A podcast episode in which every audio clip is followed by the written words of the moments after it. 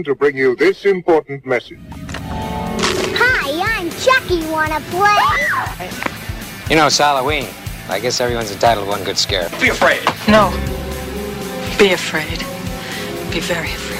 ghouls and gore, and sometimes a little more. My bloody podcast.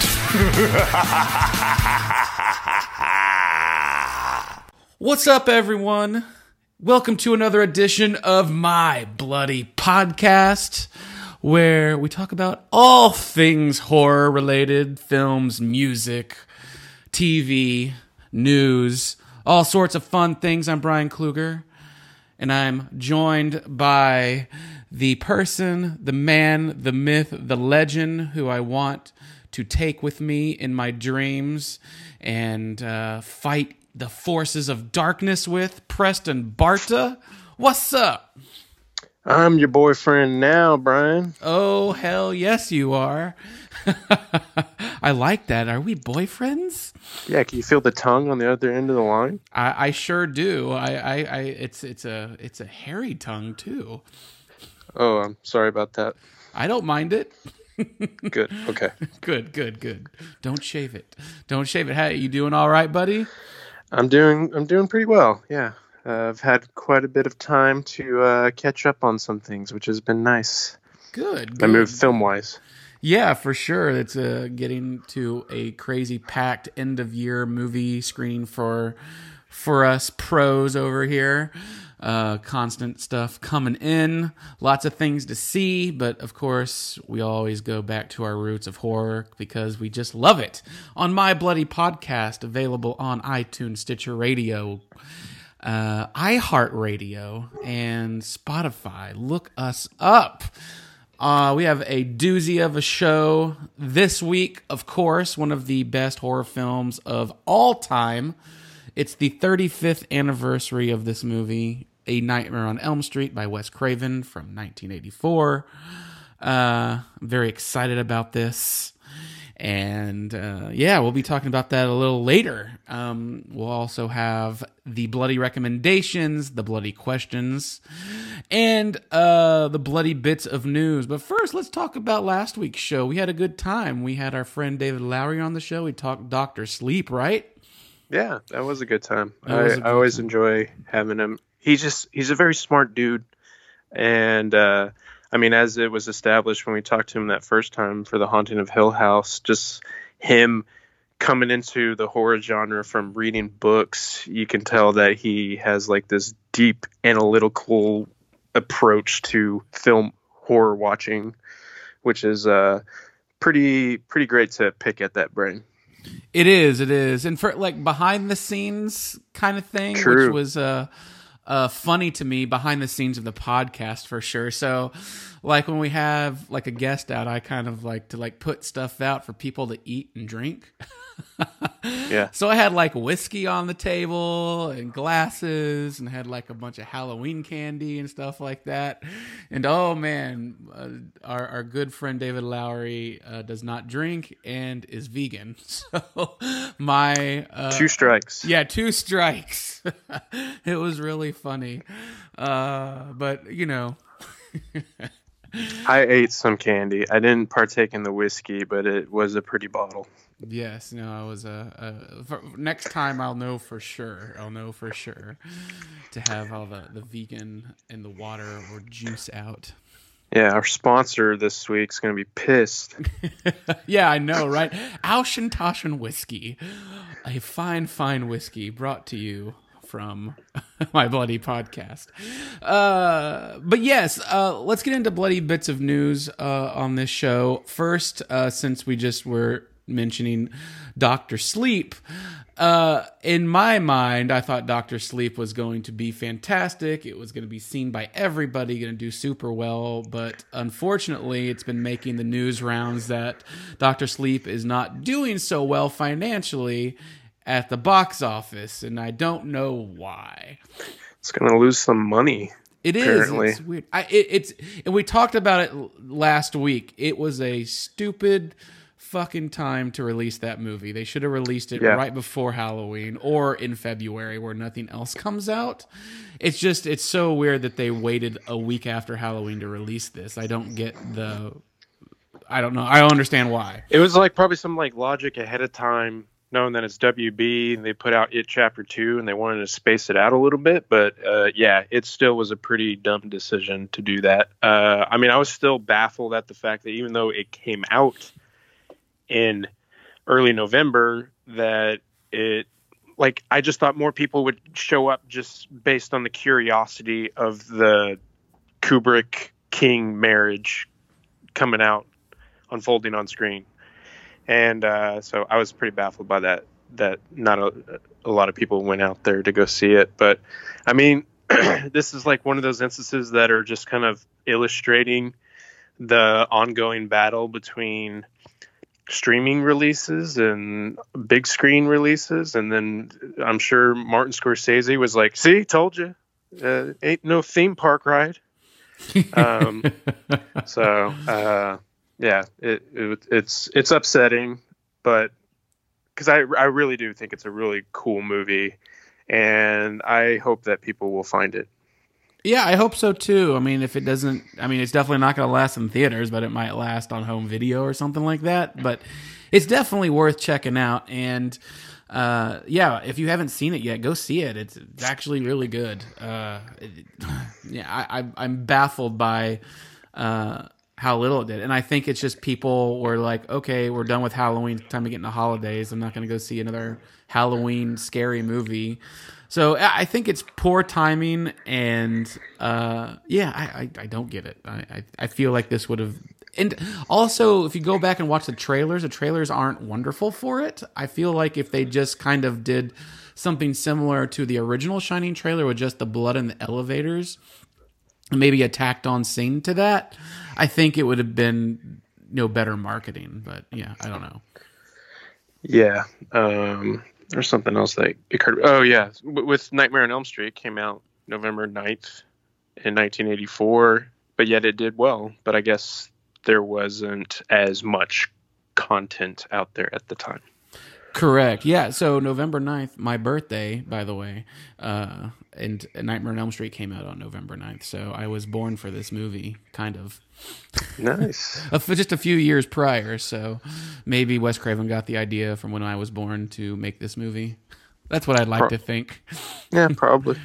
Okay. Uh, but yeah, so talking about that, moving on to a couple of new horror movie themed trailers coming out. There's a new uh, TV sh- or not a new, uh, yeah, a new TV show called Servant, um, which will be on Apple Plus. It is uh, done by M Night Shyamalan, and the trailer is pretty good for it. Pretty good Yeah. with it. Um, I it does give some things away, but it doesn't seem to give like the exact like whole story away. Like you they there there's like dialogue in this trailer that makes you think okay, something else is going on here and it looks like um a family hires a nanny for this baby uh that like this newborn baby. And like midway through the trailer you find out that the baby is actually a doll and people have not gotten over the death of their caught child i guess. But there's like something other something other uh that's sinister that's happening in the trailer. What do you think? Yeah, I think. See, I think that reveal is really masterfully done in the trailer because I'm watching it and the thumbnail itself that you can see for like the YouTube or wherever you watch it, most of them are of the baby itself, which you look at it and you're like, there's something off about this child. It just doesn't quite look right. It's got like some big eyes, something just seems really weird. And then you're watching it and you know, a lot of babies when they're that young, they're they don't move a whole hell of a lot, um, and so you're you're just under the belief that uh, this is a real baby until uh, what's his name from Kong Skull Island and Rock and Rolla grabs the baby out of the crib by the by its feet and like slightly bumps its head on the edge of the crib that you're like oh shit. Have you And ever then- picked up row like that? Hell no It'd be horrible. I get so nervous about picking him up in certain ways, like dislocating his shoulder and things like that. that no, I, I was very much so that father that was. Oh man, it's just like I'm holding a a puzzle here that could just or a Jenga Jenga set that could just crash at any moment. so um, yeah, but it's disturbing that reveal of it being a fake baby and then going into that and then you're like, oh man.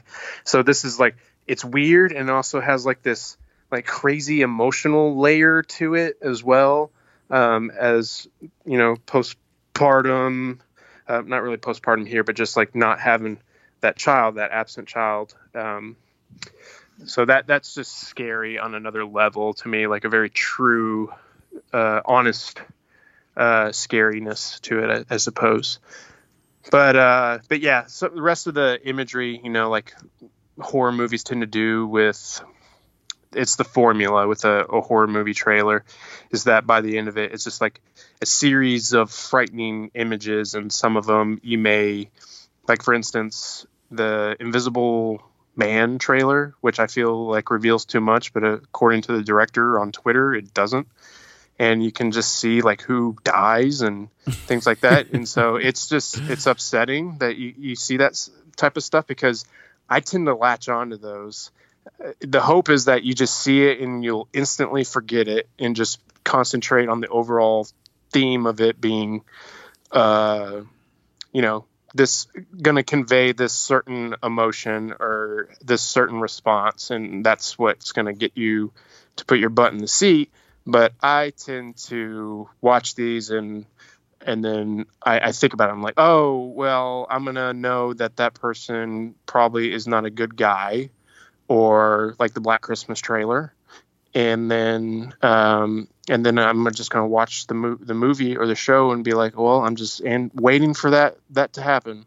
Yeah, um, it's I, I, it. I'm gonna watch it. It's M Night Shyamalan. I, I look go, look forward to it. Uh, Rupert Grint out of nowhere. Um, yeah. Uh, yes, Harry Glad Potter's best back. friend is back in the limelight in a kind of a huge show. So, um, luckily, I got the new iPhone, and uh, since I got the new iPhone, I get a year free of Apple Plus. So I'm gonna check it out for sure. Is, cool. is this streaming yet? Uh, comes out November 28th. Okay, so the end of the month. Servant, check it out on Apple Plus. I'm curious. I don't know how they're going to stretch that out to a whole series. I wonder how many episodes there are because like that's enough content for it just to be like a two-hour movie. A, a movie, yeah, a movie. Yeah, so, so I'm curious. Yeah, so yeah, we'll be updating you for sure on that. I mean, I'll definitely be watching it. Um, the other trailer we are going to talk about is Fantasy Island. Um, basically, isn't it like a remake of the old TV show? Boss the plane. The plane, the plane. Uh, and this looks like a definitely a much uh, more horrific version of the TV show. Um, for sure where a it's, it's, like a it's a more hardcore version of Scooby Doo, like the Scooby Doo movie that came out when they go to an island. Yeah, yes, yes, just like that, and maybe like a little bit like Hostel. It looks like I don't know. Yeah, uh, Saw. There's some schemes going on there. Yeah. yeah, I don't, I don't get it. So basically, there's like this this island with this beautiful hotel on it, and a bunch of people come to stay there for the weekend, but they all have.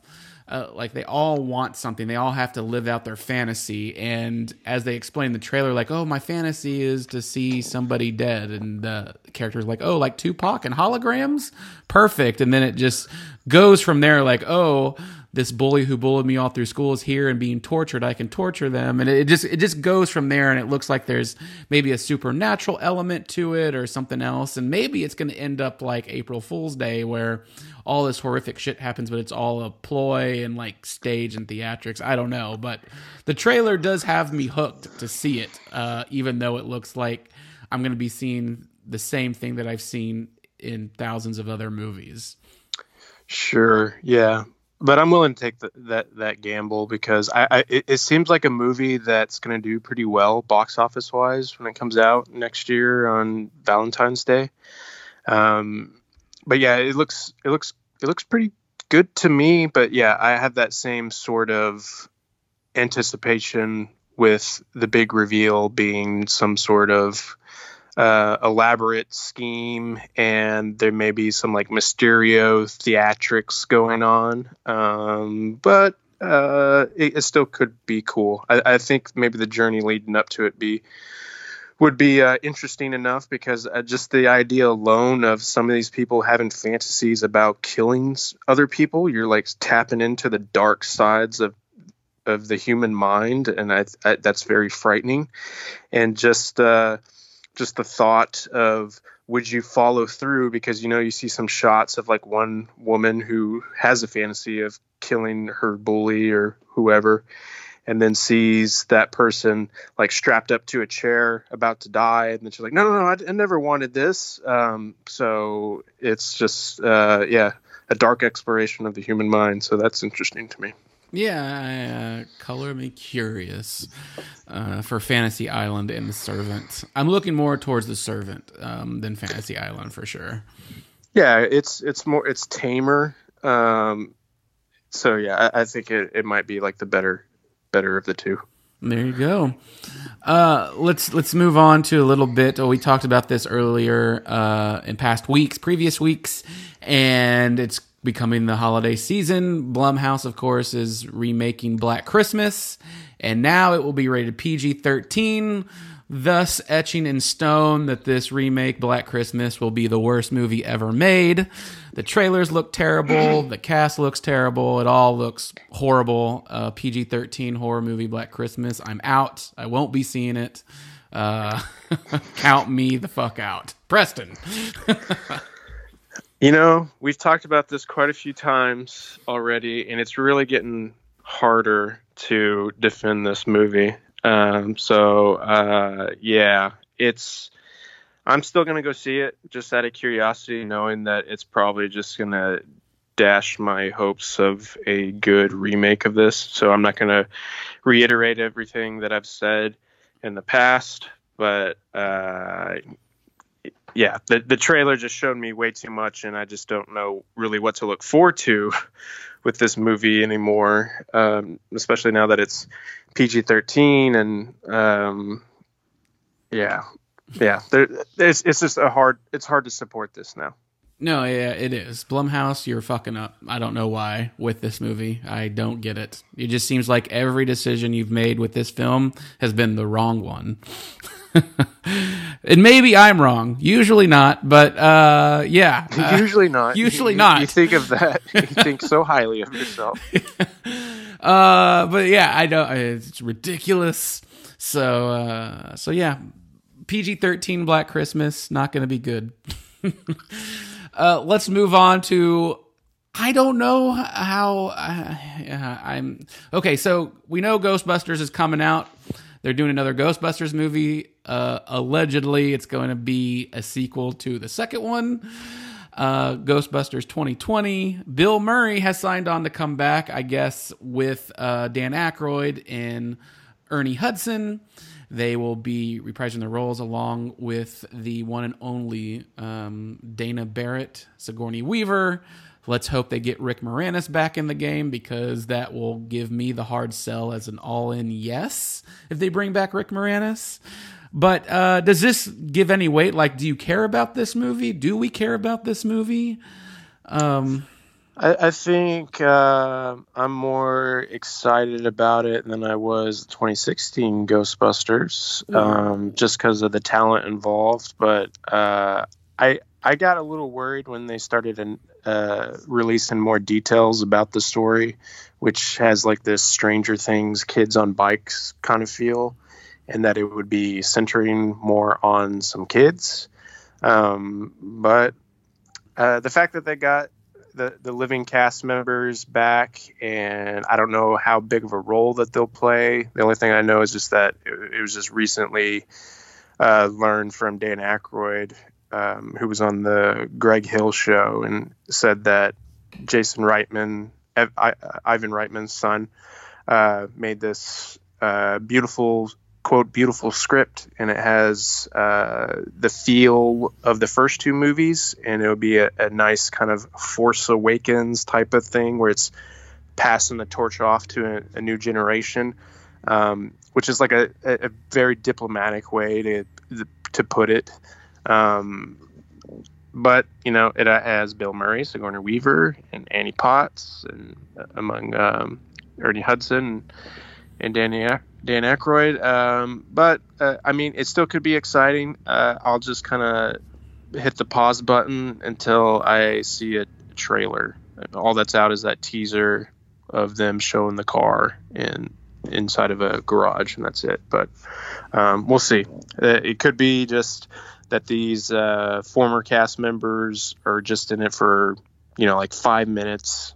Let's hope not. like Yeah, I hope they have a bigger part to play uh, in a Han Solo kind of fashion. Yeah, because like if they're saying Force Awakens type thing, I mean they'll play a pretty hefty role in it. Like I could see like there's like another group of people that want to like do the paranormal investigations and ghost hunt, and they kind of come across uh like a rundown uh the firehouse and may, may, maybe that's what it is maybe that's not or maybe they're just getting old and they're trying to The kid, the kids just find the car inside a garage, and they're like, "What's this?" And then uh, the guys are like, "Oh man, we haven't been doing this in a long time since we lost uh, Harold Ramis's character," and or maybe they they have Harold Ramis's ghost like locked up somewhere. that would be pretty cool uh yeah let's uh Piss off a lot of people. Do, do we know? Does this have a release date, or is it just 2020? Um, July tenth, twenty twenty. Okay, so I would imagine we would we should be getting a teaser trailer at least in December, Probably or early. January. Yeah. Yeah, early year for sure. So all right. So Bill Murray, yes, everybody, everybody's coming back for it. Let's hope Rick Moranis is in the trailer. Oh my God, please bring him back. I would love it. Uh, let's move on the to like really big news streaming wise the uh, long awaited disney plus uh, app is available now. It was available november 12th uh, bringing Star Wars, Pixar, Marvel, National Geographic, and all, not all, but a lot of Disney's back catalog of Mickey cartoons, Donald cartoons, past movies, TV shows, and films, all into one place for the price of $6.99 if you just want to purchase the Disney app itself, Disney Plus. But in this, um, we've gotten at, at launch at least, you got a few new things. You got, of course, the new Star Wars Mandalorian uh, TV series, which uh, I am so happy that they're not releasing every episode at once. They're doing it weekly.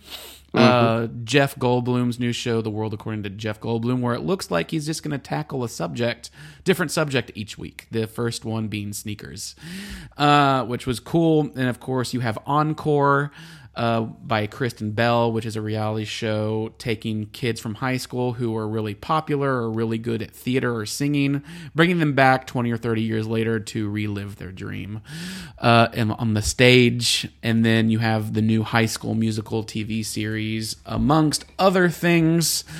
Uh, but I'm curious, you know, Disney's been known to do a bit of the horror genre, right? Yeah, a little bit.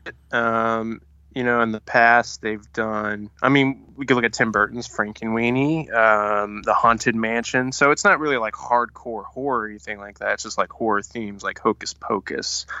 Um, so yeah, Hocus Pocus is on there on 4K. Uh, the Nightmare Before Christmas, all the Halloween Town films, uh, Return to Oz. Um, one of my favorites when I was a kid was a Disney original that uh, got it didn't last very long on Disney because a lot of parents complained. Uh, but that was uh, "Don't Look Under Your Bed," and it came out in 1999. Uh, it was deemed by parents too scary to uh, show, and so uh, it, it was short-lived. It didn't last too long on there, but now it's available for you to watch if you're curious on uh, Disney Plus. So there's that. It, yeah, it's cool, and I, I must say, so I, when I was, I'm curious on what all these things are rated, or what they're if they're going to be any rated R stuff. Because when I was watching The Mandalorian, it was rated PG, and there's like 150 people that die in, in that Yeah, it first should be episode. PG-13. People Yeah, get cut in stretching it a half. Yeah, it was. Gr- I mean, it was great. But I was like, this is PG. Holy shit! Like in a Jaws kind of way, like where it's just like that movie's PG and it just hasn't changed since then.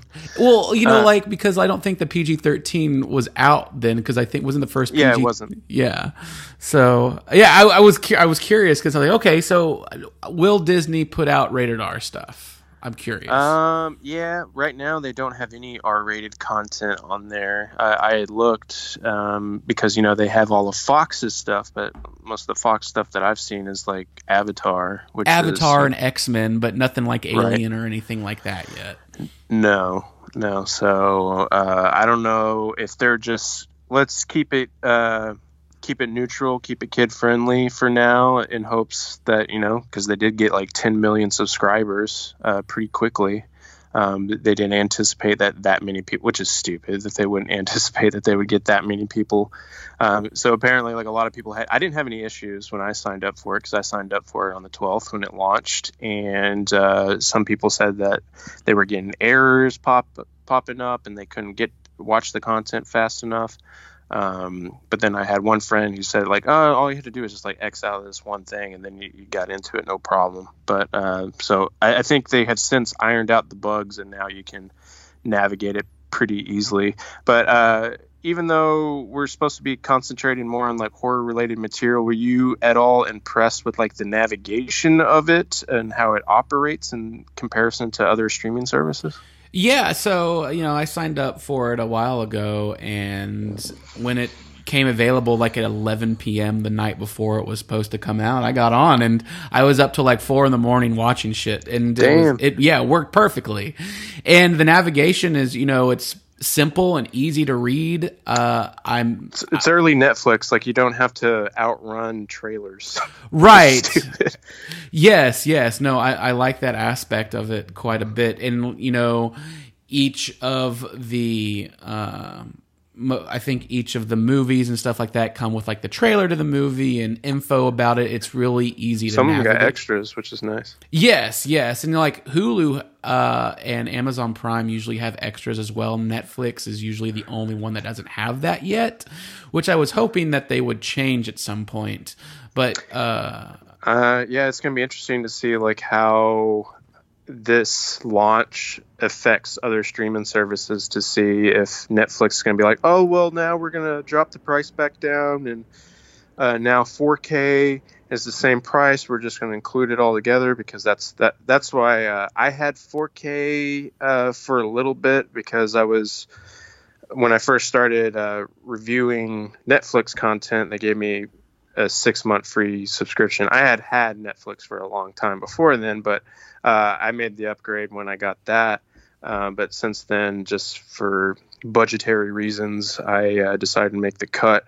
Um, but I, it's awesome that you can watch the Star Wars films, even though they're the original Star Wars films are the special editions from like 2014 that are pretty bad. Um, but uh, it's still kind of cool that you can watch a lot of these films uh, in 4K.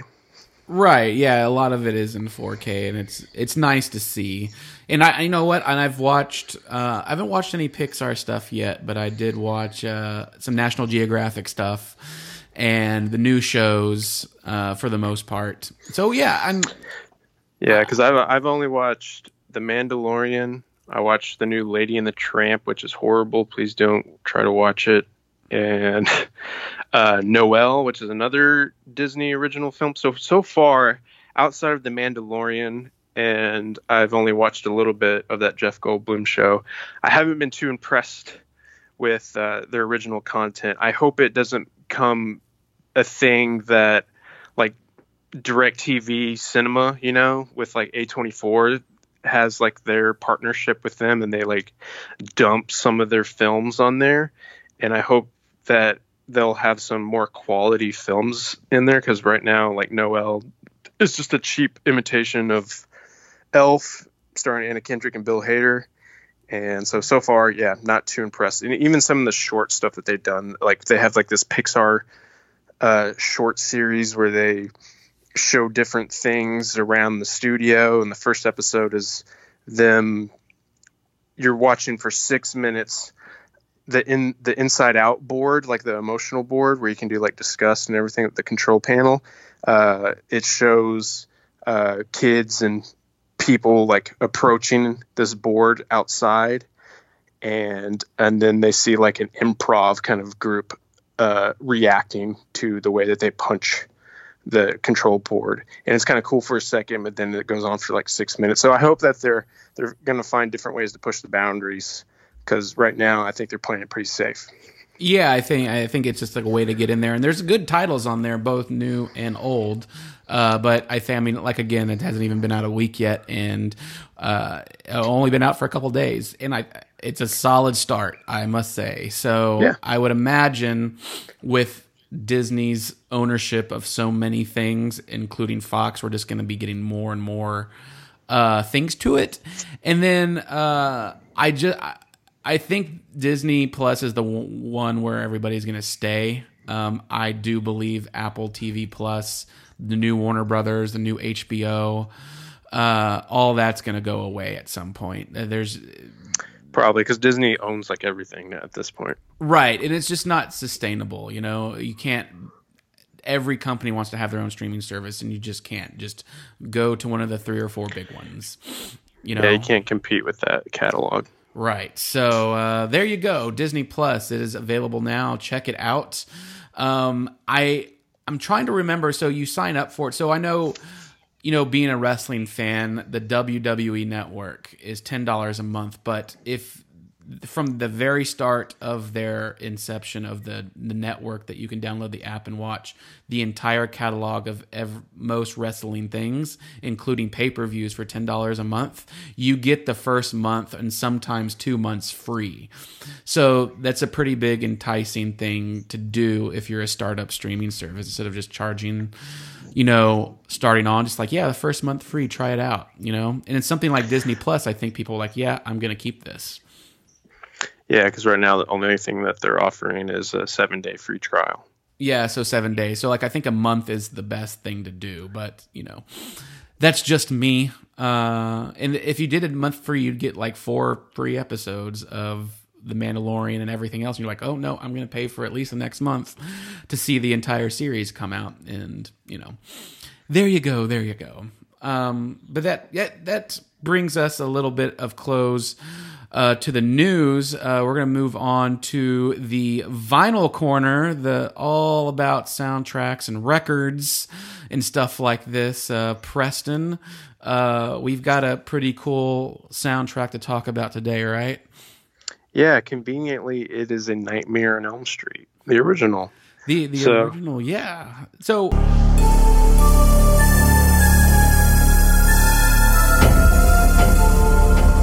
I being, you know, record collectors and stuff like that, uh the original Nightmare on Elm Street album, the soundtrack, uh, music composed by Charles Bernstein, came out when the film came out, and it was released by Varese Sarabande uh, back in the day. Uh, and I am aware that Mondo from you know Mondo that makes all the soundtracks and posters and everything else, uh, movie related usually has released uh, or re re re released Nightmare on Elm Street uh, on vinyl because I know they did a big box set of all the movies a year or two ago, but it looks like they're re releasing uh, some of the individual ones. So I'm curious on how the Mondo record compares to uh, the original one. Well, I've never owned the original one. You did send me pictures of your original art, which I'm jealous that you have that. Um, just because I'm a, I'm a, I'm a sucker for aesthetic, as I've mentioned quite a few times, especially when I mention uh, Mondo releases. Um, so that holds up pretty well. I think it's a, it's a really snazzy looking uh, album. The new Mondo release. Uh, the artwork comes from uh, oh wait, what's his name? Uh, Mike. Wazowski, Yeah, Mike Wazowski. oh, Mike. Wazowski. I'll, I'll look it up. I'll look it Okay, up. Okay. Yeah, yeah. I probably uh, uh, Mike Saputo. Mike Uh, Saputo. it. okay. So yeah, he he did my favorite uh, Nightmare on Elm Street poster uh, for Mondo. There's there's this one of Freddy where he has his claw glove uh, stretched out, and then his other hand about to, uh, and it looks like it's taking place in like the the worm sand desert of Beetlejuice, but just a, with a little more red. And then it has the Elm Street 1428 house, uh, and so he's putting his hand over it. So that particular artwork did make the cut. So it's uh, not the the featured image. The featured image is uh, a giant eyeball like Saruman uh, with the girls doing the nursery rhyme. Jumping of- rope. Yeah. Yeah, yeah, the jump rope, which is still a very cool, uh, great aesthetic for the front art because the other one is like so landscape that it's too much to uh, cover. Um, but it's the inside flap. And then on the back side, there is uh, Freddy with elongated hands in the alleyway uh, from the film. Um, the only disappointment that I have in terms of the overall design and packaging is that uh, I tend to, I really like text. I like uh, when they have like inserts that uh, have like the lyrics or some sort of message from the composer or somebody at Death Waltz or Mondo. I just really like uh, the way that they can turn a phrase and they can use like elements from the film or particular dialogue and work their way into uh, the the text of the album. Uh, they unfortunately didn't do that here, but I think the album work uh, speaks volumes, uh, pun intended. Um, but uh, some of the text that is on there, I feel like it captures the overall, perfectly articulates the feeling of the album itself and how important the album is to uh, the horror uh, universe or horror genre in general. Because this uh, Charles Bernstein score, like, really impacted. Uh, the way that scores horror scores were done going forward i think you can see that all the way to like 2014's it follows like the opening track alone has of it follows has this certain style that is very reflective of nightmare on elm street. But um, on the back of the the album or actually the little uh, slip that comes on the side when you tear off the packaging uh, says that it's a mix of uh, creepy synths, off-kilter nursery rhymes, and heavy rhythmic percussion, filtered with just enough distortion to offer up a release of dread. Um, and I feel like that's so perfect because when you're listening to the album itself, um, there's there's like hints of Vangelis's Blade Runner mixed with like Terminators, that that drumming tempo. Uh, the way that I would describe uh, certain songs in that Terminator style is like imagine is like the sound of I'm like twisting uh, senses here, but it sounds like ants are all over you and you just can't get them off. It just like conveys that that particular feeling, um, and it also feels uh, like when I have sleep sleep paralysis, like a sleep paralysis episode. Uh, it's just like a nightmare that you can't escape in, in a fashion where it's like lulling you to sleep, but you just cannot escape it. So a lot of simple tones and beats, but there's a particular pattern to it that's so haunting and polarizing. It's it's like a dying music box. But um, in comparison to some other horror scores, like maybe John Carpenter's original Halloween, uh, which I would argue that A Nightmare on Elm Street, uh, its score is just as essential to the film as Carpenter's score was to Halloween, because I I remember some things saying that you know when Halloween came out.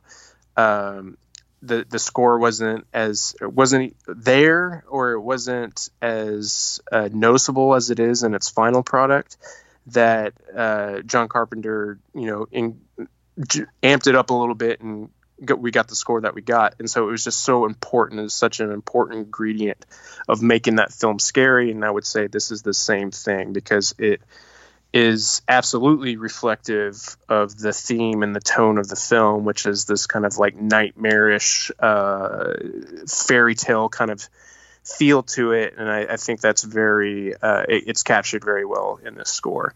Um, so, yeah, interestingly enough.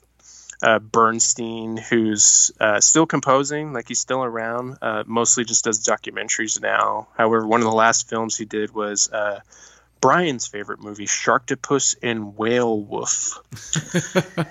But he, but he, but he, but he also did Love at First Bite, Cujo, the Yeah, entity. Cujo and the, the entity. Yeah, so yeah, he's done some good stuff. But um, yeah, so I really love the score. Like it, it, it doesn't feel um, not to bash John Carpenter's first uh, album for Halloween, where a lot of it sounds very similar. I feel like this one, even though there be there will be songs where the the theme song or the theme track kind of is incorporated into a new song, it feels like more of an extension than just uh, you know the same thing over and over again.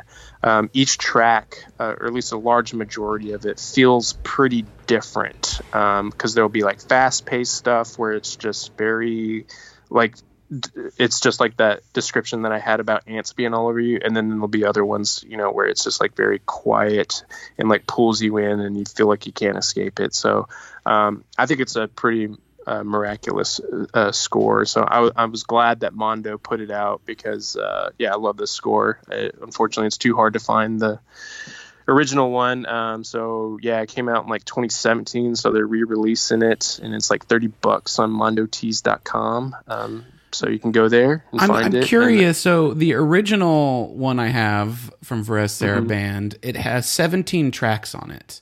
Um, it has nine on side one and eight on side two. Did Mondo is that is that the, is it the same or did they add any tracks or anything like that to it? They did add tracks. Okay. So there on side A there is 11 tracks. Side B there's I guess it would go to 17, but there's bonus tracks. Okay. Um, and the longest one is like Nancy Glenn, and it's like two and a half minutes long, but most of them are just uh, about a minute or so. So just like particular tones throughout. Like even the last one's called Stingers, and it's just the songs that played during the Stingers. Okay, so interesting. So on side two, I guess the longest track is the school horror "Stay Awake," and it's four minutes. And then the you have the prologues track one, side one. Uh, the prologue thirty seconds, and the main title is three and a half minutes. So I'm, I'm just curious on uh, how uh, Mondo lays their tracks out and differs from the original one. And even if it sounds a little different, I don't know because I do not I have not listened to the Mondo version yet. I've only listened to the original one. Yeah. So I'm Um, curious. yeah, I haven't listened to the original one, but from from my ears, it sounds pretty pretty great. So Okay. Well, well, good deal. I think we'll be doing a lot more of these soundtrack talks because I, I think like we both that's get that's more- your area of expertise for sure. Yeah, no, I love it. Uh, and you know, I get some Mondo stuff, uh, and I'm always curious to compare, contrast, because I most likely have the original one. Yeah. So uh, I always like. Plus, I'm a I'm a sucker for like original movie posters. Uh, usually, Same. not the Mondo stuff. I just for some reason like the original poster art, uh, and so I like having that. And since records have become so popular again, it's becoming more difficult to find these old horror ones. And uh, I I have all of the Nightmare on Elm Street's original ones, and by far the first one was the most difficult to find for me. So I'm so glad I finally Did you have to pay out the ass for it? No, uh, oh, I mean, de- define pay out the ass for it. Um. Well, this one is thirty bucks. So. So I paid about double for that for the original. Okay. one. Well, But- that's not too bad. no, but they go for way more than that. I I kind of made a deal with somebody, so Hmm. ZJ's. yeah, ZJs. Yes, I did all the ZJs. If you have to ask, you can't afford. Sorry, it. Mondo, if you're listening. We just put a nasty stamp on this. we like Mondo. We were always talking about Mondo. They should. Uh, we love them. Um, but yeah, awesome. Uh, if yeah, go to mondotees.com and get uh, the the Nightmare on Elm Street soundtrack for 30 bucks and if you can afford it, they have a crazy gigantic uh, Nightmare on Elm Street set of every movie soundtrack. Uh, I think it's about 250 bucks. But it is super cool. Yeah, they're about to do Freddy versus Jason.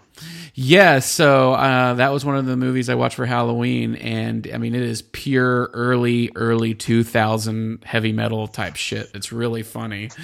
Uh, but it's it- just like all the in between stuff of '97 One the Eagle. Yeah, no, it, re- it really is, and it's just crazy. Uh, but I'm excited about that because that's never been released on vinyl that I know of. It'll be nice to finally have that. Uh, hopefully, they incorporate the actual songs as well as the score there because I think the songs add to it. So Yeah, but unfortunately, the the the ending song of the Nightmare on Elm Street is not on this album. Oh, okay. What what- the original? Which one is that? The the the song that's played during the credits, Oh, okay, okay.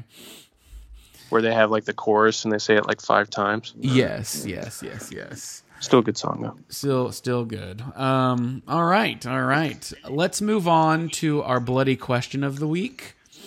Uh, Preston came up with a good one. We this is the, where we ask a horror themed question, we answer it, we bring it to Reddit. The good people of Reddit, we ask their uh, for their replies. We'll read some of the best ones. Uh, this week it was uh, Preston came up with it. Uh, what actor would you want to see have a nightmare on Elm Street, and how would they survive? So basically, you choose an actor or actress you want to see have a big bad Freddy Krueger nightmare. For example, Tom Hanks has a nightmare on Elm Street. What would he do to survive? Kind of like in that aspect. Uh, Preston came up with that. Uh, he it it was great, and I it's so funny. We've gotten some pretty funny comments so far. So Preston, Oh man, I can't wait. Uh, I mean, I, I want to I want you to set the stage because you get it uh, really dirty. You want me to st- uh, so so I was you know I think it was coming off The Irishman, but I want Joe Pesci's Nightmare on Elm Street so badly. Uh, that's my pick. I really want a scene between Pesci and Freddy Krueger where the two work together to take out a rival mob through their sleep. And where Pesci ends up turning on Freddy, and in the end, he absorbs Freddy's powers. And I really want that scene, kind of like in Casino, where Pesci is just yelling at Freddy, like, You motherfucker, you don't ever cross me. And just to Freddy, just like, Huh? I just, I really want that so badly. Like, how badly do you want that, Preston? Uh, so badly. Oh, so badly. So yeah, Joe Pesci's Nightmare on Elm Street is what I really want. Just, just for that scene, it'd be so you fucking mutt you. I just like it'd be so good. Oh my god. Oh, now, now I want this. Oh, Joe, please don't go back into retirement. Do a Freddy movie. Oh man. Okay, so Uh, that one's gonna be a hard one to top. Um, uh, maybe Kevin Spacey. Ooh, no. Um, yes, Kevin Spacey. It's it's it's got the kids in there. You know, it's it's the. Oh the. God. Oh, God. Um, no, I would pick Gary Oldman just because I feel like he has, a- you know, a a big mass of characters, like different characters he's played, and he just seems like somebody who just does not seem to be affected by his characters. Like he just like tucks them away in little boxes, like Doctor Sleep. Um, so I'd like to envision him in his nightmare being attacked by all his different characters. Oh, all right. I like that. That would, uh that's pretty cool because they're oh my god to see an Emmanuel Zorg attack him. Yeah, or Dracula, or his character from um, uh, True Romance, Winston just Churchill. bumbling, yeah, just bumbling around. That'd be so funny. Winston Churchill just sits on him or something like that. Yeah, he just like a tiger. He just like slams his hand on a desk the entire time. Yes. I like it. I like that. That's a good one. I like it. Shall we go to Reddit? Yes. All right, I'll read a few. Uh, Daba six six seven went with the original take in the wh- what I said in Reddit. Uh, Tom Hanks helps Freddy get his life together, and they become best friends at the end of the movie. Tom Hanks wins an Oscar for his performance. and amazing. yeah, and then so Tinny Chick uh, responded to that and said, "I imagine Groundhog Day, but Tom Hanks turns the chainsaw for the ice sculpting on Freddy, or maybe he'd use the explosives from Caddyshack." So I don't know. Nice. They went all all over there. Uh, Hack and Slash 12 said, I would love to see another sweet sequel in the spirit of uh, Wes Craven's New Nightmare, where Freddy comes into the real world and starts killing celebrities and other famous people. So there you go.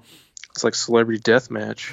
Yes, it is. Uh, Jay Bain said Freddy stalks behind a man for a solid five minutes. He's about to make his kill. Man turns around. It's Tom Cruise. Freddy wants no beef with Scientology and runs away. End of film. oh, that's so good on so many levels too. no Xenu for Freddy. And then It's just like it's like all of them. It's like uh, Danny Masterson and Tom or John Travolta. They're just like all popping up. Like, oh god. Yeah, and the last one I'll read, uh, it, of course, we'll post the Reddit uh, thread to our post so you can read all of them. But um, Annalise Plasko said, Remember when everybody suddenly loved Betty White? She should do a nightmare movie since she wouldn't have to run from Freddy or do anything to defend herself because he'd just fall in love with her too. Freddy and Betty. Their names even sound cute together. That's good. That's She, good, She'd right? be uh, hanging out on a dock with feeding her gators like Lake Placid. Oh yes, yeah. So I, I like this Freddie and Betty. You almost kind of like want them to take a picture together, uh, like Freddie in full makeup and just like Just need to make a Bride of Freddy movie. yeah, she could have her like witty sense of humor like she did in like Boston Legal or something, and just like tell him like he looks terrible and like oh that shirt's ripped.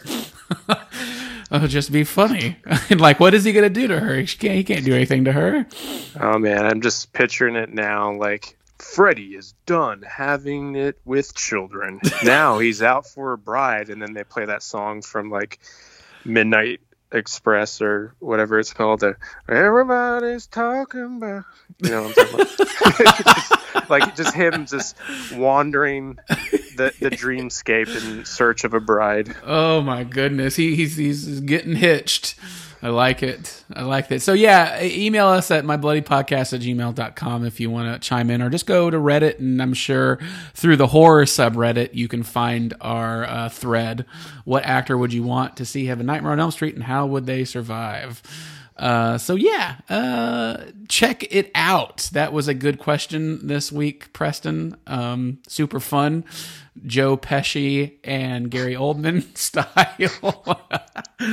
oh my, that'd be so much fun. Oh goodness. It's because when, when I was thinking of Joe Pesci, I was like, dude, do I go like Leo Getz Lethal Weapon Joe Pesci, or do I just go the straight gangster route? And I mean, part of me wants Leo Getz because it would just be funny to him talk to Freddy like they fuck you in the drive-through.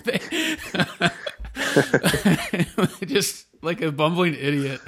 Oh, so good. Oh, now I want this. Oh, I'm excited. I want it. All right, let, us move on to my bloody recommendations. You know, it'd be really funny if we like find find out later on, like a couple years, and be like, "Man, where'd you get this idea for the movie?" And I'm like, "Ah, some money, my bloody podcast, Reddit, uh, inspired me to make this movie." And you're like, thank you. We have the good ideas. We always have good ideas. That would be so funny, like on like an or an interview. Like, yeah, where where did this come up? Like, I was listening to this really weird podcast, and there's like these two guys talking about it, and uh, it's like, yeah, that sounds good. I'm like, why did they call us? We could have helped. Yeah. So, uh, moving on to bloody recommendations, where we recommend a movie, TV show in the horror genre, new or old. But we just want you to see it. We want you to watch it. We want you to enjoy it. We want you to love it. Rub it all over yourself. Uh, recommendations this week. I have no idea what Preston's recommendation is. So, Preston, Yeah. Uh, Brian, you know what it is. It is uh, 1981's Night School, uh, not to be confused with the Kevin Hart film of the same name that came out like last year. is it a remake? no. Uh, this is well, in in kind of a way. Uh, I mean, it's just a slasher film, so it resembles so many other slasher films. It just came out, you know, sprouted up when Friday the Thirteenth came out, and then you just have a bunch of copycat films out there, and this is one of those. But uh, this one, uh, it starts off pretty standard, but then it just takes this different route uh, that's really fascinating. Um, so let, let me do my best to kind of capture this, but um, uh, there's this movie is about you know some killer who's uh, dressed up as a, he's a biker, so he's wearing all black, black helmet, and uh, he uses this uh, oh, what I don't I don't know the name of the particular weapon, but it's like that kind of like round knife look. Um, he uses it to it's like for decapitating. So that's his whole thing. So he does the whole predator thing, uh, takes uh, skulls as trophies. Um, so he just kills people around this night school, uh, mostly students. Um, like some of them work at a diner at night. Um, but there's really gruesome uh, death sequences. Uh, a lot of them are like the first one that you see is a woman chilling out on a merry-go-round, and then you you hear the bike sound, and you're like, oh no, this is like bad news. And then slowly we get to the point where the killer is there. Then the woman's like uh, feeling scared, but just looking around, and then he's there, and then pushes her around on the merry-go-round, then cuts her head off. Um, but as the deaths go on, there's one in particular that is just so nasty uh, that it's it's funny, and I can just imagine Brian, if you've never seen this, cracking up watching this sequence. Uh, and it involves the woman who works at the diner, and so you know that this woman's about to die. Like she's like closing up shop, and uh, she has this big stew bucket, and then so she gets killed and then you know because they keep cutting to shots of the stew bucket that the head's going to end up there. And so following the next morning like the owner of the store gets there and is like oh man this place is a wreck. Oh i got my two uh, regular customers outside. Uh, hang on just a second. Let me whip everything together. Then they're like we want some soup. And then they're like oh shit. Um, and then uh, so they get their soup and then one of the customers starts eating it and there's a hair in it and he's like oh my god why is there and then so it cuts to the store owner in the back and like i'm gonna go see what this is about. And so he's like fishing through the stew bucket and then there's nothing in there. And then so there's like all these like psych out moments of you think that the head's gonna be there. Like uh, for instance looks on top of this boxes on top of a fridge and it falls out and it's like a watermelon and it's not like the head itself. And so just the the series of events that happen um, are so funny but then just the idea of these guys eating soup that was uh, had uh, kind of like a was it Mask of Zorro? When that one villain guy is like drinking water that has like enemies his enemies heads and Oh, limbs in it. you remember that? Like it's just disgusting in that fashion um, but the ending itself which i'm not going to reveal but just imagine watching a horror film like a nightmare on elm street and then it just has this particular tone all throughout. And but in the very last moment it just takes a sharp turn into comedy.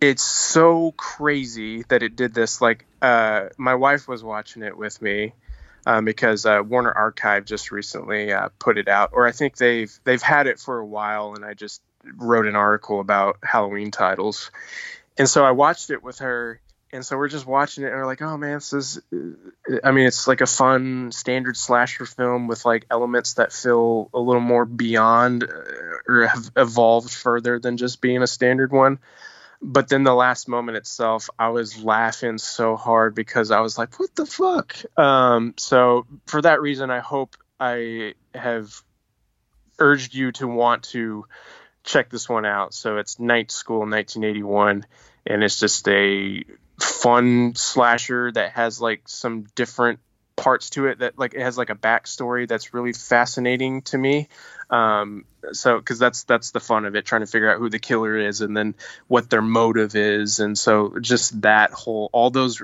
reveals are so uh enjoyable. So i I have to say yeah this is a pretty solid one to go with. Sweet. Night school, night school, night school. Uh, Warner Archive is seems like they're releasing some fun titles.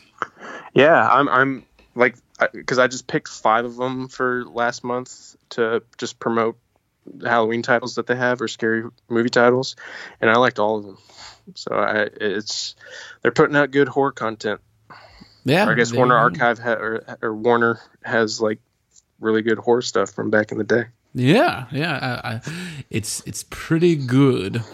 Uh, I- super fun.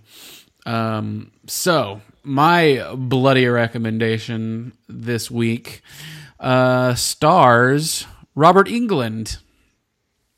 And Star is Born. A Star is Born, yes.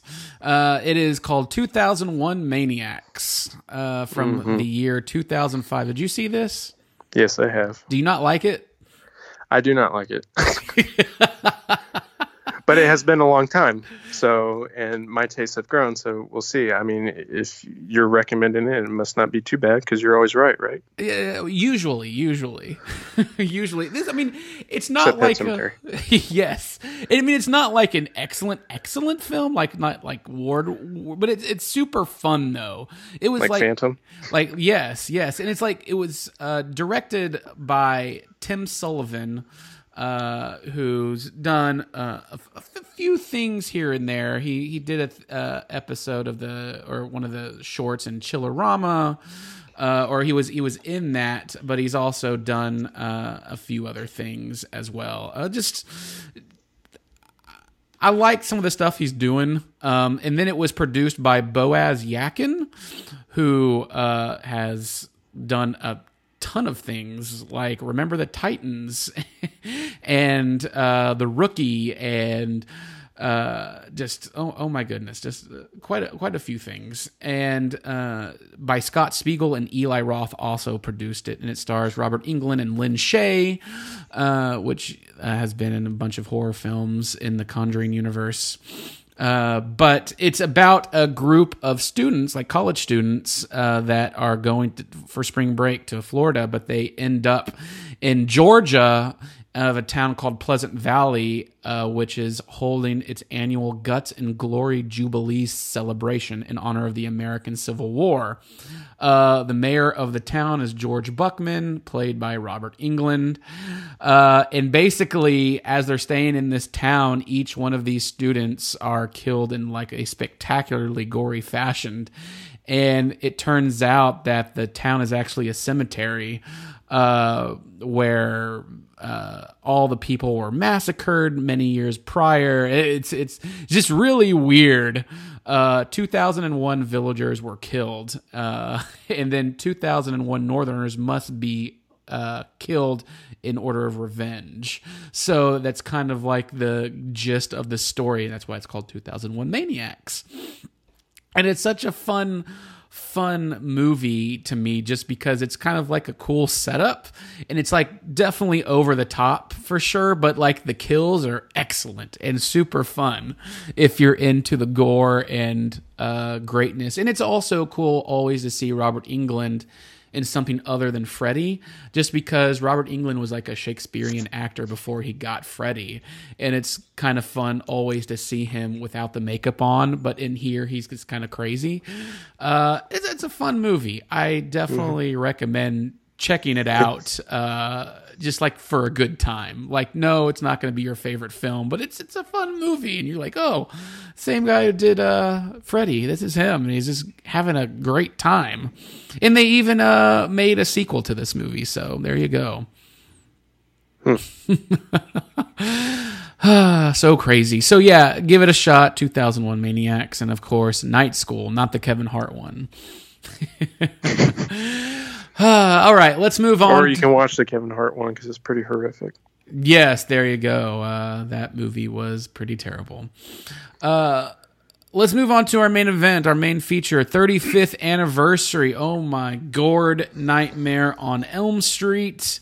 I mean, really, it's where where we've come to this in our podcast. I mean, it's just so good. Came out again November 9th, 1984. Uh, that was three years prior to the day of my birthday. I was born in 1981, November 9th. Uh, directed by Wes Craven, produced by Robert Shaye, who Robert Shaye was like the big president of New Line Cinema for a long time.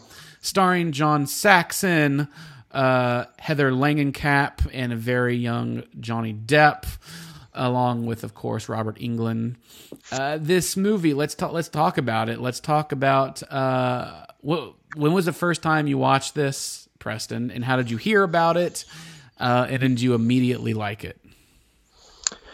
I I can't recall the first time I watched it. I, would probably say it was, you know, what I've brought up a, quite a bit on this podcast, talking about going to Payless Video in Denton, Texas, and they had a horror section, and I would go through it, and I think that's the one that I started with. I remember uh, watching all of them and then uh, recording them off of, you know, hooking up to VA, uh, VHS or VCRs and uh, so that's I think that's where I watched it. I the first time I can like remember it um, is after seeing the movie Life as a House uh, with Hayden Christensen and Kevin Kline. Uh, there's a scene where they're shacking up in the garage together. Uh, Hayden Christensen is this drug. He's he's uh, really into drugs. He's addicted to drugs, and um, and his dad is dying of cancer, and so they're just doing this uh, project together, building the house. And there's a scene where they're watching the original Nightmare on Elm Street, and I remember watching that, kind of similar to last week, which we didn't bring it up. But the first time I watched uh, The Shining was after seeing the movie Twister, and being like, "What the hell is that?" Um, so uh, I think that's I I don't want to say because I can't remember when the, that movie came out in 2001, so I would have been 11. So I definitely saw Nightmare on Elm Street before then, but that's the first time I can remember it. Um, but uh, yeah, I guess so. Uh, you probably were, uh, I don't know, three years old and watched this. Yes, three years old. I went to the theater with my popcorn by myself. I was like, "Word, no, like uh, baby geniuses." Yes, like baby geniuses. That's what I thought I was seeing. No, uh, Nightmare on Elm Street. I didn't see this I, I want to say I was around like 10 years old. It was before my bar mitzvah for sure, which is when I was 13, but I definitely saw it way before then. And I was with a friend. I believe his name uh, was Ben. And we had rented it on VHS along with many other horror movies at the video store near the house and I watched it and I just remember I think I watched it like on my trundle bed on my like little ass TV and I was like, "Oh man, this movie's awesome." I th- I remember kind of being frightened by it in certain like I think the goat frightened me quite a bit. I was like, that's some scary shit. Uh, and I think I just kind of fell in love with the whole Freddy thing. And then I think by then a couple others had come out and I just started seeing them. Uh, but that was the first time uh, I saw it. And I think I immediately just like really enjoyed Freddy and just like the whole aspect of being asleep and him coming to you in your dreams and just all like the weird shit like the you know the tongue through the telephone and just like stepping on the the staircases like because you all have that dream you know? And i just think they did so well with it. And you know, having a young child's imagination and vivid imagination you just it really resonates with you. And it did with me. And that's why i think i've always loved this series. And just seeing it back then was super fun like seeing all these as a young kid. And i you know what? It's it's interesting. Like don't you think you should see a lot of these as a young kid or do you think they would fare well better with the uh, as an adult?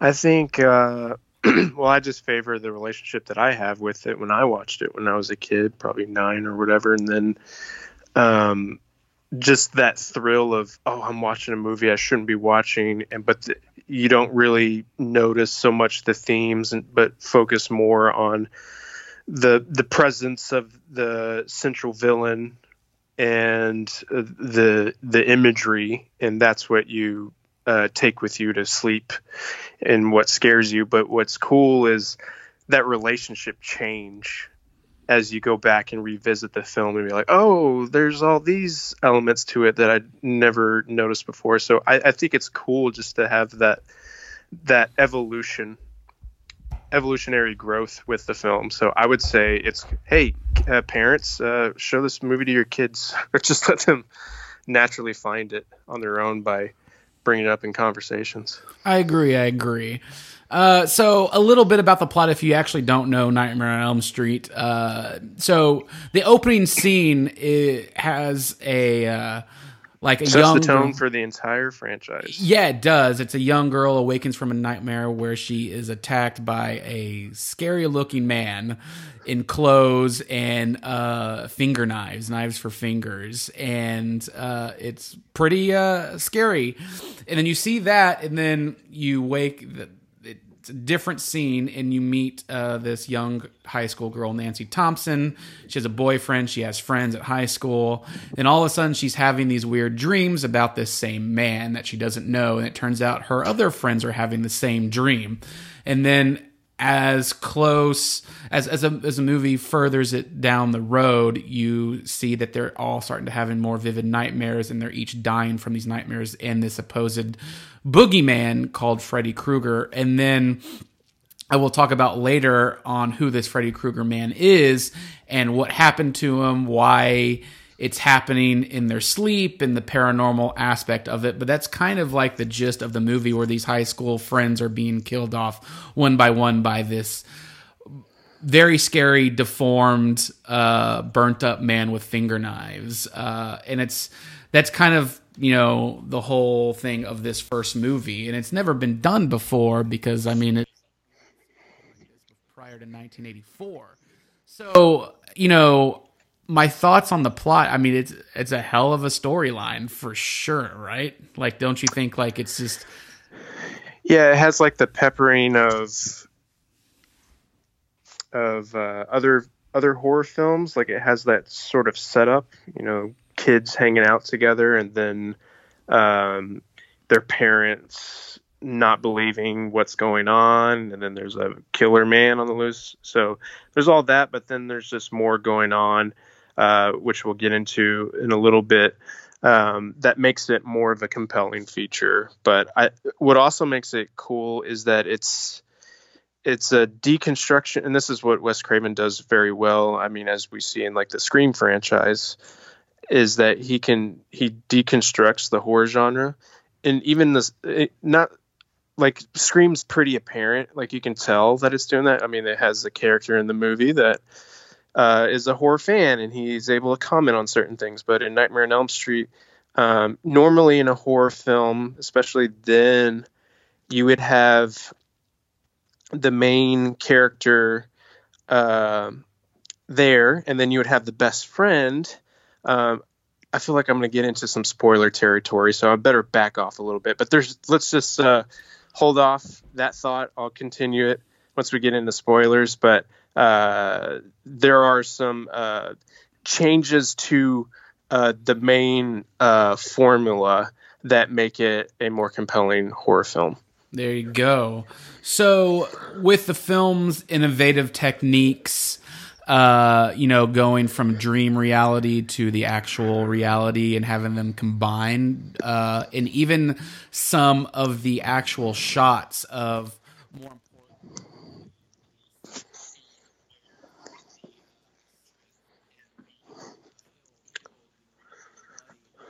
Up on the ceiling and all around the walls, there was a pretty cool way they did that. Uh, like I think the impact that that those special effects had, those practical effects had, really paved the way for a lot of filmmaking into the future. Don't you think?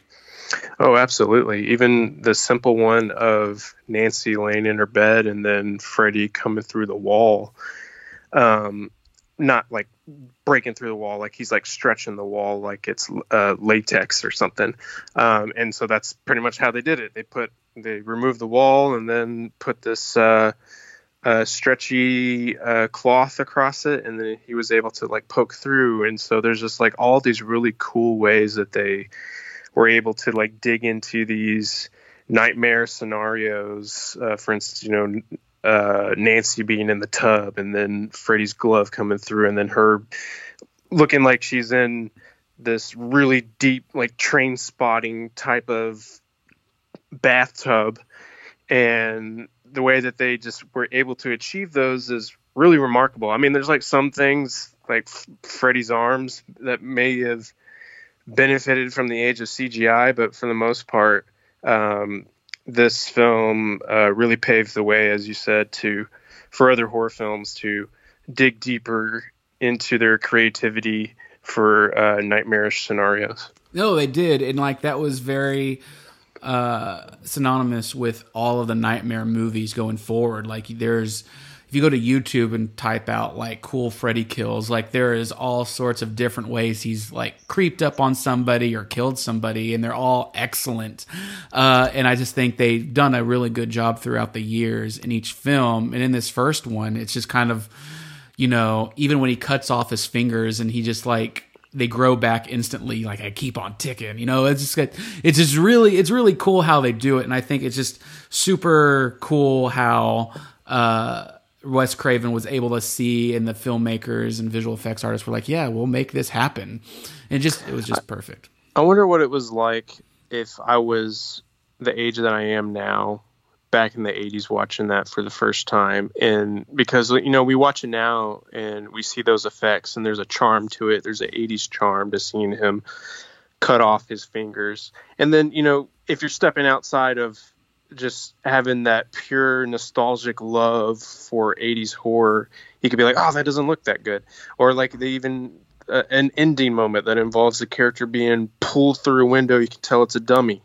Um, so there's all these things about it but when i watch it i'm like oh this is really cool. Same thing with like the mandalorian watching that and then seeing like practical makeup and stuff like that and you'd be like oh well maybe his mouth isn't matching nick nolte's voice but it still looks so cool that it's trying to be a part of that world and that's what's cool about the nightmare on elm street franchise is that it's always you know been uh, there before like cgi came out that it was able to just have this universe be consistent i would say. Um, and i don't know I- i'd be interested to see like where it would go if freddy or i mean uh, robert englund is a comes back and then they do a a remake and see like or a reboot or like a sequel whatever and just see like how that would change. But do you think that your feelings towards it would be any different if you were your age now watching it back when it came out?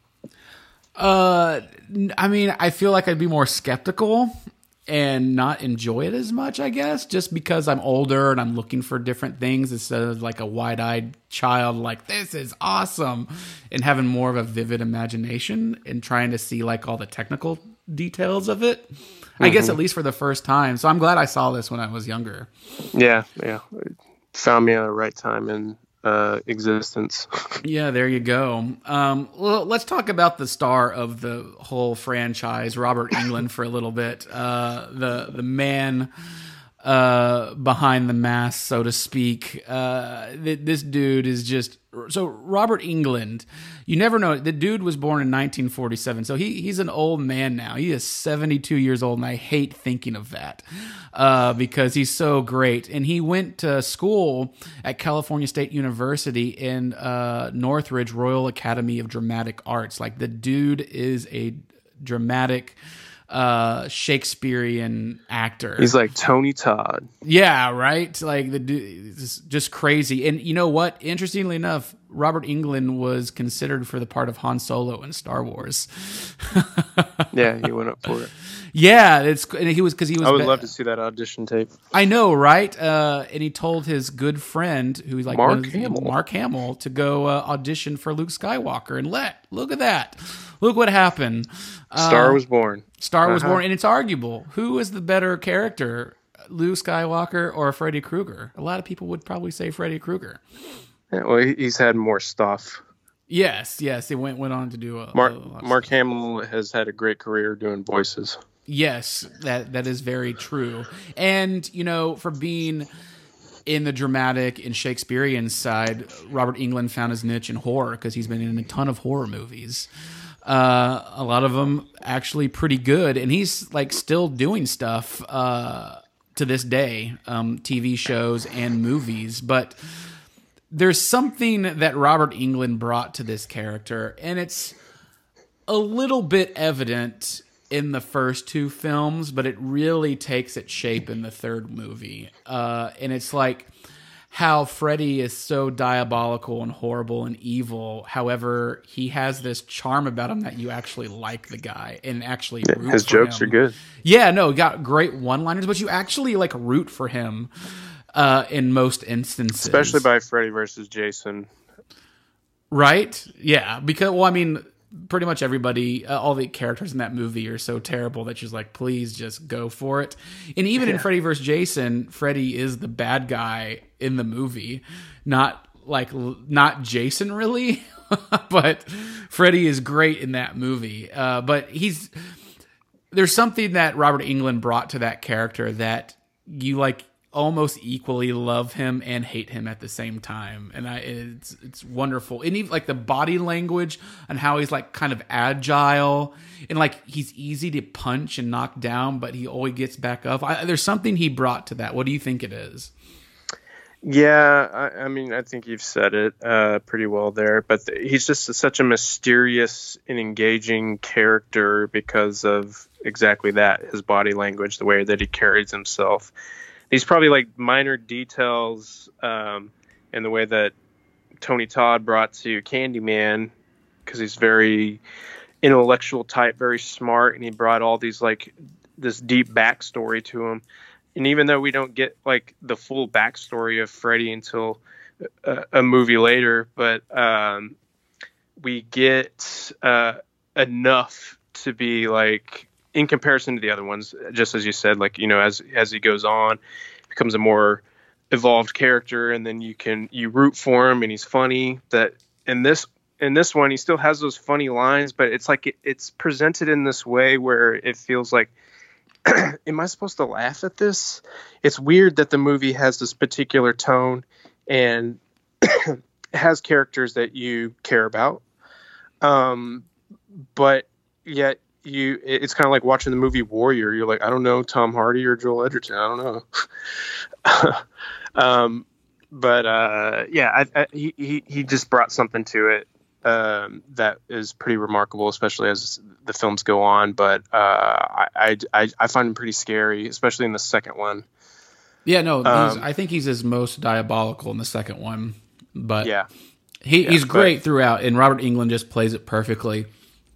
And they try to they tried to remake it a few years ago with um, Jackie Earle Haley. Yes, uh, and I love that actor, but it does it no justice. It can only be Robert Jackie Englund. Earle Haley went out for the part that Johnny Depp plays back in '84. But, Right. Uh, yeah, Johnny Depp went there to support him, but Johnny Depp got the part. Right, right, right. So yeah, so yes, Johnny Depp's first feature film is Nightmare on Elm Street.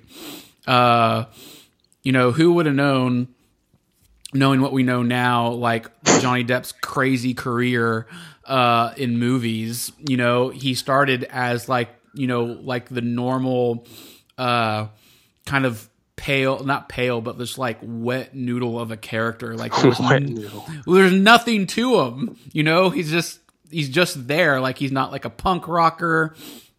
He's not he's not anything. He's just kind of there.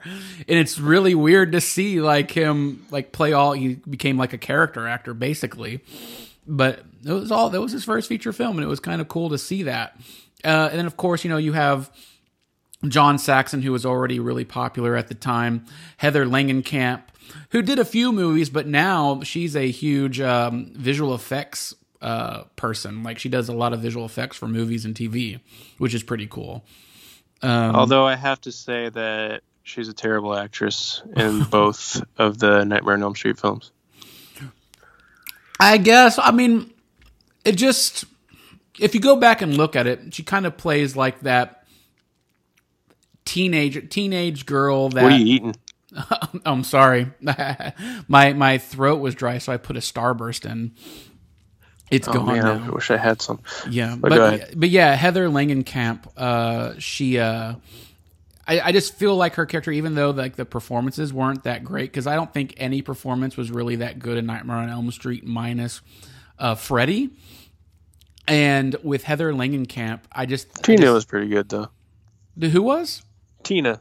Oh yeah, Tina. Yes. Uh, I I just look at her as like she was this young teenage girl who is all this is happening to, and she just didn't have much of a personality, much like Johnny Depp in the movie. And I guess I, that that was that's how it was to me. I think they just took something kind of like wholesome and pure, like Heather, and contrasted her with uh, Freddy, something so evil. So I think that's why it is that way. But yes, I think she's not the best actress, which is why she probably went into the visual effects thing, which is super cool. I like that aspect about it. Right? Yeah. Yeah. And of course, Johnny Depp. Oh my goodness. That dude. Okay, so with the cast, so Preston, there's so many good scenes in this movie. Give me two of the best scenes in your opinion in Nightmare on Elm Street. I mean, obviously, there's the one where Tina dies. So at this point, we are in spoilers, so we can just have fun. Um, and you've probably already seen this movie, and everybody's talked about this movie to death, so we're just having fun here. Um, yeah, when Tina dies, uh, because there's no score playing, and it's just her screaming, and it's so horrific. And then Rod's there, her boyfriend, after uh, going to Pound Town with her. Um, Pound Town. Pound gotta, Town. I gotta use this. Yeah, I got that from some guy when I used to shoot weddings. Um, sometimes you'd have like these frat bros who get married and they uh, say like very stupid stuff right before they during their send off. And some guy was just like, "All right, see y'all later. I'm going to Pound Town," and so that stuck. um, so yeah, uh, he, her, her and her boyfriend and her her boyfriend uh, they they apparently had some sort of fight and they're making up and then they had sex and then uh, but Tina as we've learned has been having quite a few nightmares and this is her last one. Um, and so we see like this invisible man perspective uh, from Rod who's seeing Tina get sliced up, thrown to the ceiling, and then blood just flows everywhere. Um, so there's that one. Um, the other one is when Johnny Depp dies. Um, and I and I do like the I like the other ones. You know, I like uh, the the glove c- popping up in a Jaws kind of way in the bathtub and stuff like that. But I I just the the image of Johnny Depp just being sucked into the bed where you know people would hide on top of their bed and then be like scared of what's underneath. But this one you're fucked both ways. And so this one him being sucked into the bed and then just all his blood in his body and more uh, just floats straight up to the ceiling and they you know shot upside down uh, reverse whatever they did. Um, very well done. And then the mom popping in and just seeing that and being just completely like what the fuck um, is uh, pretty astonishing There you go. I'd have to say my if I'd had to pick two scenes uh, other than the ones Preston chose, I would have to do. I, I think like the goat thing scares me for some reason. I don't know why, but uh, when the cadaver at the school and her legs are lifted up and dragged off with nobody there. That scene is so good and so well shot. I love it so much. And then the really ridiculous, over the top, horrible, funny as hell ending to the movie. where because it's so ridiculous, uh, where everything seems okay, everybody survived. Nancy is going out to uh, to school, and the car comes up um, with all of the people who were dead in the film in a convertible, and then the top With of the sweater top. Yeah, the, the convertible comes over the top, and it's Freddy's sweater, and then her mother, Nancy's mother, is waving by, and then just a split second in a uh, different shot of this mannequin that looks like her is pulled violently through the front door window. it's so funny, and it like and it credits It's and like, it's cut uh, to black. Man, when they pump the puppy. Jack Black pumps the puppy off the bridge. Yes, it's so unexpected but hilarious. Who punts Baxter? well, this is happening, Chief. Uh, and I, I just love that because it's just like, oh shit, that just happened, and it's so. And you look at it now, and you're just like, oh man, that just looks so bad, but it was like effective. You know what's happening. There's going to be a sequel, so I like those uh, for the most part. It's always like these movies.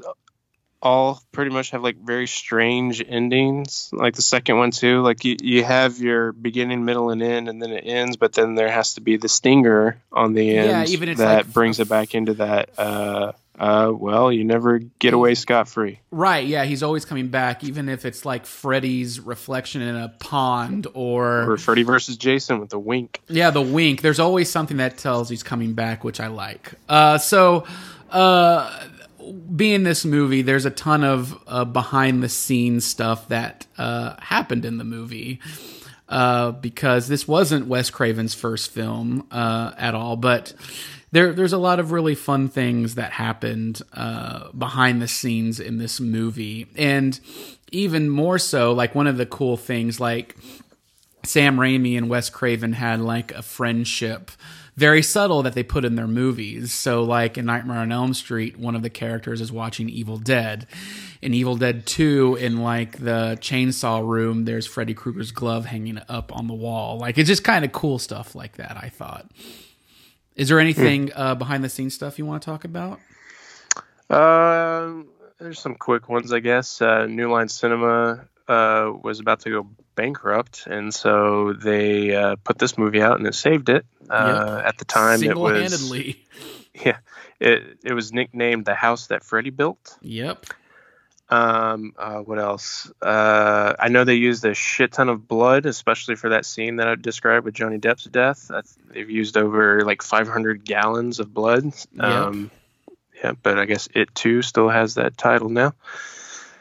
Well, we talked Um, about the, the we talked about the Jackie Earle Haley, but Uh-huh. Heather. So Preston said earlier Heather Langenkamp was not a great actress, but she beat actresses for the role, including Jennifer Grey from Dirty Dancing, Demi Moore, Courteney Cox for the role of Nancy, which is crazy. Claudia Wells too. Yeah, no, it's uh, it's it's pretty pretty cool to to hear that. Um, to to, to hear that for sure. Um, and the the actual the words Elm Street are never spoken in the movie at all. At least the first film.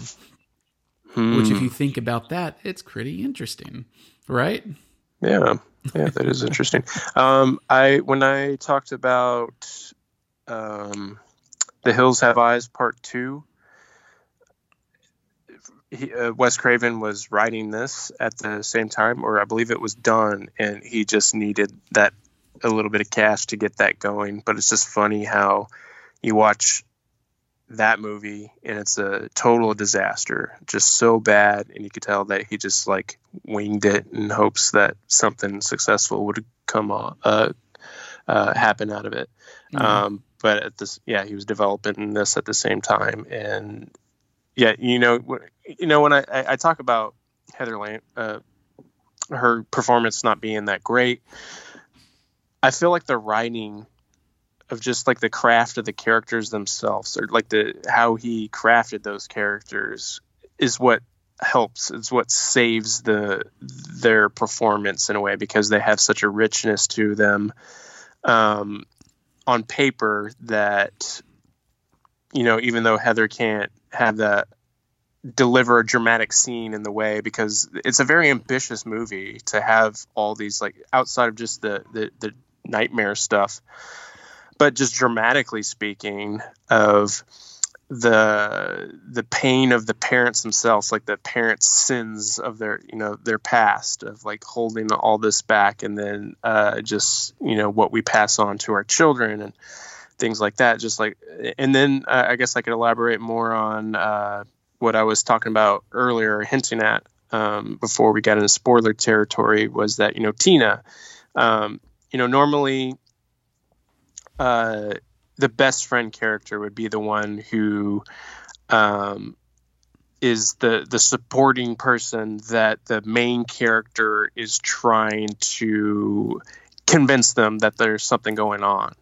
But in this one, it's completely reversed. That the supporting character, you know, dies first, and that's what gets, you know, is the domino effect of the rest of the film.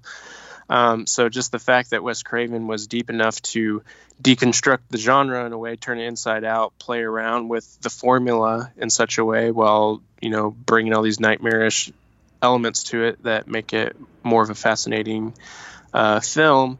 uh, is is it's crazy that he was able to stack that in such a way, especially after coming off of uh, The Hills Have Eyes Part Two. But uh, so I guess uh, filmmakers, even though they can make a bad movie, they probably have a good one up their sleeve. No, yeah, for sure, for sure, for sure. Um, and uh, just one more little bit of uh, behind the scenes stuff. Ralph Macchio was considered for the part of Rod in the movie. which is just super funny to me. And Charlie Sheen was interested in the role of Glenn, which but it went to uh, um, went to Johnny Depp. So it just I think even Pony Boy, C. Thomas Howell, yes, too. Um, Yeah. he he'd probably be a pretty good one. it was super cool. Uh, but yeah, that's you know Nightmare on Elm Street. We want you to see it. You can buy it, uh, Blu-ray, DVD. It's not on 4K yet. Hopefully soon. Uh, yes, this movie gets my highest recommendation for sure. Nightmare on Elm Street, the highest recommendation. Must own, must watch. Uh, it's still great. It still holds up in pretty much all fat forms and fashions. Um, so yeah, definitely. Preston, what do you think? Yeah, absolutely. It's it's uh it's one of my it's my favorite horror franchise. Um, I have this poster hanging up in my house, so that's a big deal. Yeah, I have I have an original Nightmare on Elm Street poster hanging up framed in my place. So it is uh it- we're we're both there together, sir. Um I'm I am a fan and We uh, are brothers of the glove. we're brothers of the glove and we're boyfriends of the glove too. We'll save that for part 2, which we already did part 2. um so yeah, Nightmare on Elm Street. We are my bloody podcast that concludes this episode this week. Uh we will come back next week for more holiday horror stuff. Um we uh are on uh, Boomstick Comics. We are on iHeartRadio, Spotify, iTunes, and Stitcher Radio. You can find me at High Def Digest and Boomstick Comics, amongst other places. Brian Kluger on YouTube, and you can find me on Reddit, of course, everywhere. And then, of course, Preston all over the adult websites, right? Yeah, apparently in restricted sections too, because now the Denton Record Chronicle has a paywall up. So save all your clicks for me, because you only get three free ones on DentonRC.com if you were to read any of my reviews or uh, Blu-ray reviews, interview articles. Uh, it's a bit of a bummer that you know that's where local news is going. Uh, gotta gotta support local news, man.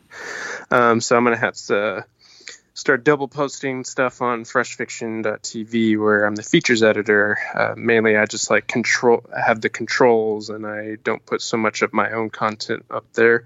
But I'll be doing that more often now. Well, very good, man. Find us. We'll be back next week. My Bloody Podcast. Say it three times and we'll enter your house. Uh, we love you, and we'll be back next week. Thank you, Preston. Thank you.